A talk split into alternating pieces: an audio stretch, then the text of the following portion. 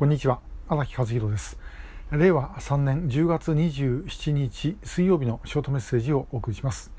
えー、この間お知らせした北朝鮮人権映画祭ですが、まあ、こういう紙のチラシも、まあ、できました、えー、今パンフレットもあの準備をしているところです、えー、ぜひあの周りの方にも呼びかけていただければというふうに思います。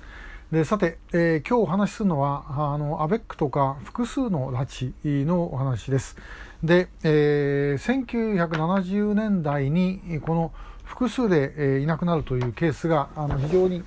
え、多発してます。1971年、昭和46年ですね、え、鹿児島の園田はさん、とし子さんご夫妻、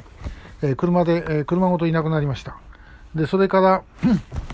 えーまあ、この皇居ではちょっと特別なケースですけども、この後、えー、昭和49年、1974年に、えー、福岡で三浦和彦さんと畑野幸子さんのお二人、それから、えー、これは3人というケースは我々が知っている限りこれだけなんですけども、えー、同じ年に、えー、峰島さん、それから、え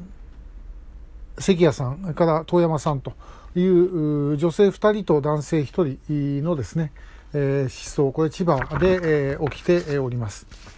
で、それから、えー、その後ですね、えっ、ー、と、昭和50、えー、まあ、53年というのが、あの、今、帰国されている、えー、蓮池さん夫妻、それから千村さん夫妻、えー、そして、えー、増本さん、市川さんの拉致などが、まあ、行われている、えー、時で、これもちろん皆さん、あの、複数ですよね。えー、この、増本、市川さんと増本さん。で、それから、あこれは親子ということで、曽我ひとみさんと三好さんがいなくなっています。で、えー、あと、あのー、これはちょっとと、まあ、男性、えっ、ー、と、この熊倉さんという方は、えー、もう一人、あの、友人の方とご一緒にいなくなってるんですが、これはちょっと、まあ、男性同士でどうなのかなという感じはするんですけども、まあ、二人でいなくなっている。えー、それから、あとですね、あのー、1980年代に入っておひ、えー、1ケース、えー、足立俊之さんとその同僚の女性、非公開ですけども、えー、その方がいなくなっているということで、まあ、この時期、複数で狙われたと思われるケースが非常に多い。えー、で、その後がなくなってますから、おそらくこれは何かの、あの方針だったんでしょう。で、まあ想像されるのは、やはり2人で連れてくれば、えー、精神的に安定をしていて自分たちのことに協力をするとあるいは人質にもなるということだったのではないかなというふうに想像されます。で、えー、どのケースでももう考えられるのはあの偶然ということはありえないということです。えー、待っててですねあのやってきたやつを捕まえたとかそんなことじゃなくてやはり事前にあの誰をやるかということを全部調べておいて、えー、本人の行動とかですねパターンを調べてそして付け狙ったと、えー、待ち伏せをしたとそういう種類のものであろうというふうに思われますおびき出したのかもしれません。で、えー、この後、まあ、おそらくこの2人で連れていくっていうのはかなり大変だっただろうというふうに思うんですね。で、えー、それでやはりあの別々に1人ずつ連れていくということになったのではないだろうかと推測されます。で、えー、曽我ひとみさんと三好さんの親子の時に、まあ、三好さんはあのちょっと年齢がいってましたんで、まあ、あの一般的にふと考えるとその場でですねあの、まあ、例えば海で殺されて、えー、沈められたんじゃないかとかそういうふうに思われる方が多いんですけどもあのおそらくもう最初から、えー、2人で連れていくということをなんか想定をしていたんだろうというふうに思います。それがまあ場合によっては例えば、妹さんと2人だったのかあのお母さんと最初からというふうなことだったのか分かりませんけどもやはり拉致をする側からすると、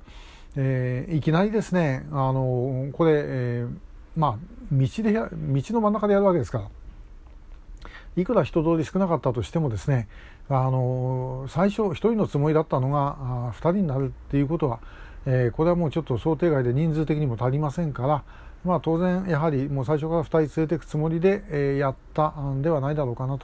と、まあ、そういうふうに思います。えー、拉致にですねまあ、偶然の拉致っていうのは私全くなかったとはあの言いませんけども基本的にはやはり相手の身になって考えてみればですねえー、何連れてくるか分かんないというよりはやはりこれを連れてこようというふうにですねあの思って、えー、決めて狙うということの方がより確実ではないだろうかという感じがあのしている次第です。まああの1970年代の後半ですね、まあ、非常に多発した時、まあ、その頃のことをかつてアン・ミョンジンはあの、えーまあ、あの頃はもともかくその手柄になるんで、次から次へと連れてきたで連れてきてみたらあんまり適正に合わないのが多かったんでその後はちゃんとしっかり人選をするようにしたという言い方を言ってます、まあ、だから、まあ、場合によったらあの一部にはそうやって、えー、もう連れてきたと。どんどん連れてきちゃったというケースがあったのかもしれませんでもそのケースでもやはりですねあの海岸で待ってて、えー、そこでいきなり捕まえてというケースはおそらく少なかったんだろうと。まあ、何らかともかくターゲットを決めてやったという方が、まあ、多かったんだろうなと、えー、多かったというかおそらくほとんどだったんだろうなという感じがあのいたします。えー、まあですから、え、拉致というのは本当にそういう意味で言うと逆にあの日本海側である必要なくてどこでも起こり得たということではないでしょうか。えー、今日はあのアベックほか、まあ、複数の拉致についてお話をいたしました、えー、今日もありがとうございました。